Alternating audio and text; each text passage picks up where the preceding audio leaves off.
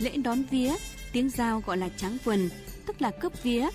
Nghi lễ này được đồng bào thực hiện trong nhà khi có người ốm đau, với mong muốn rằng sau khi làm lễ này, gia đình sẽ bình an, cha mẹ, vợ chồng, con cái sẽ khỏe mạnh. Người Dao Đỏ quan niệm nam có bảy vía và nữ có chín vía. Nếu hồn vía bị thất lạc do tà ma bắt giữ thì con người sẽ không được khỏe mạnh và dễ gặp tai họa. Do vậy, phải làm lễ tìm và đón về. Để nghi lễ được linh nghiệm, trước hết người nhà phải nhờ thầy xem ngày, giờ đẹp rồi mới chuẩn bị lễ vật. Mâm lễ gồm con gà, chai rượu cúng, giấy cúng cùng nhiều vật dụng cần thiết.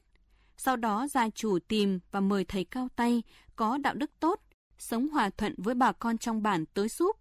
Thầy cúng Triệu Xuân Triều ở thôn Làng Hà, xã Xuân Giao, huyện Bảo Thắng, tỉnh Lào Cai nói: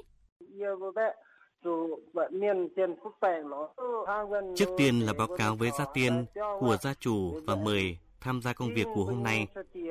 Mời người thầy truyền nghề cho tôi đã quá cố cùng với gia tiên tiền tổ của tôi, và đặc biệt là mời thiên lôi trên thiên đình xuống.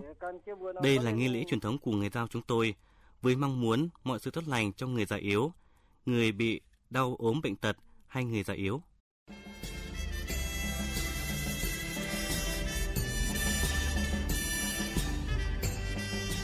Sau phần mở đầu, thầy cúng với sự giúp sức của cõi âm sư phụ tiếp sức cho sức mạnh để thực hiện công việc cướp vía. Theo tín ngưỡng của người Dao thì trên thiên đình có sáu vị thiên lôi, trong đó có một vị chỉ đi bằng một chân và chính vị đó có sức mạnh vô song. Vì vậy, chỉ có vị này mới có thể tìm thấy và giành lại hồn vía cho người bệnh đã bị tà ma bắt giữ giấu đi.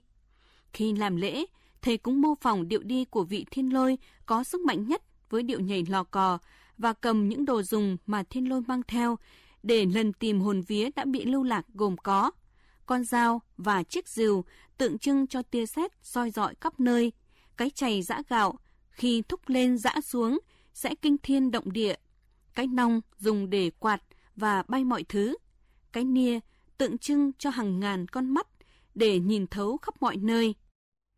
Trong lễ cướp vía không thể thiếu chiếc cầu, được làm từ nhiều thanh gỗ được bắc qua để các vị trong đoàn đi tới nơi hồn vía bị thất lạc hoặc bị tà ma cất giấu.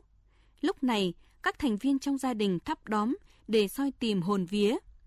Khi những con nhện hoặc những sinh vật lạ xuất hiện, chính là hiện thân của phần hồn vía đã được tìm thấy. Sau khi đã tìm đủ số hồn vía, sẽ được đón về và nhập vào người bị mất. Để tránh nhầm lẫn, người bệnh được đánh dấu thập trên trán.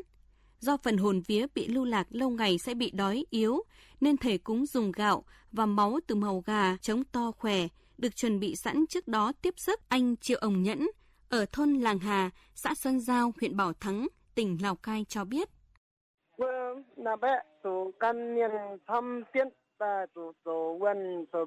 Lễ cướp vía của người da đỏ chúng tôi thường được thực hiện cho cả người già lẫn trẻ nhỏ khi có biểu hiện khác thường trong cuộc sống, như hay ốm đau, gặp hoạn nạn hoặc tâm lý bất an trong cuộc sống.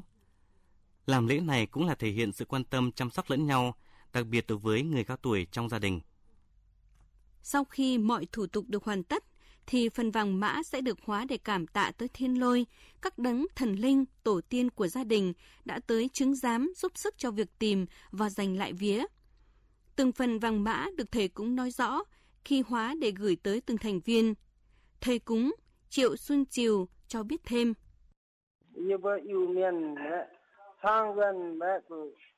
Lễ cướp vía kéo dài hàng tiếng đồng hồ với nhiều phần việc khác nhau, được tiến hành thận trọng thì mới linh nghiệm. Để làm được, trước hết phải có sức khỏe tốt, cái tâm thanh tịnh.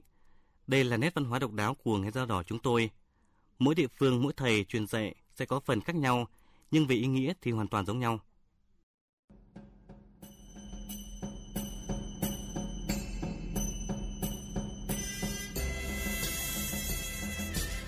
Lễ cướp vía là một nghi lễ chứa đựng ý nghĩa nhân văn với niềm mong ước tốt đẹp cho cuộc sống của đồng bào. Hiện nay, lễ cướp vía vẫn được đồng bào Dao Đỏ ở Bảo Thắng, Lào Cai duy trì. Tuy nhiên, nhiều hủ tục lạc hậu rườm rà trong thực hành nghi lễ đã được bà con bỏ đi và giữ lại những nét đẹp bản sắc văn hóa của nghi lễ này.